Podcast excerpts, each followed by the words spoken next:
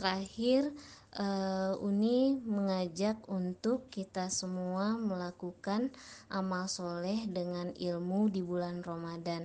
Salah satunya yaitu dengan menunaikan zakat fitrah.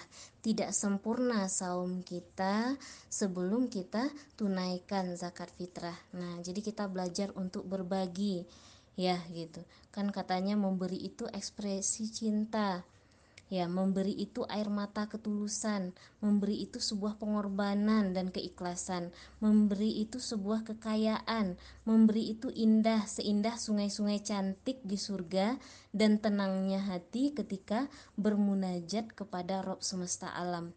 Bagaimana tidak ketika Allah menjanjikan dalam Quran di surat Saba ayat 39 yang berbunyi dan apa saja yang kamu nafkahkan maka Allah akan menggantinya dan dialah sebaik-baik pemberi rezeki.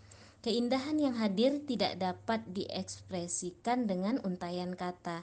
Ia adalah abstrak, hadirnya di hati dan relung jiwa. Ia adalah ungkapan syukur dan gejolak cinta kepada sesama. Memberi itu ekspresi cinta. Cinta itu indah, keindahan itu hadir karena adanya rasa saling sayang dan memberikan yang terbaik. Lihatlah ke sekeliling kita. Lihatlah barangkali ada saudara-saudari kita sedang kesulitan. Dekati ya dan ulurkan tangan kita. Nah, alhamdulillah dengan zakat fitrah ini ini salah satu amal soleh utama di bulan Ramadan yang mengajarkan kepada kita kepekaan sosial. Ya, sejauh mana kepekaan sosial kita terhadap lingkungan sekitar, terhadap teman-teman kita. Ya, tidak ada salahnya jika kita mulai dari sekarang untuk mengasah kepekaan sosial kita masing-masing.